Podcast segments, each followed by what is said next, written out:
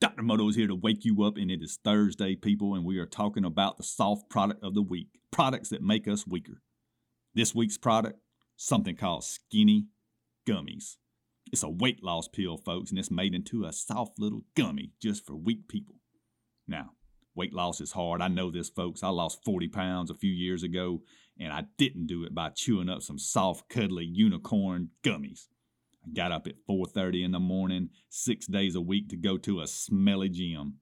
Gave up sleep, gave up sweets, gave up my sanity there for a little while. Now, I am no nutritionist. Do what you got to do, but pills made into soft, sweet gummies are not the road to weight loss.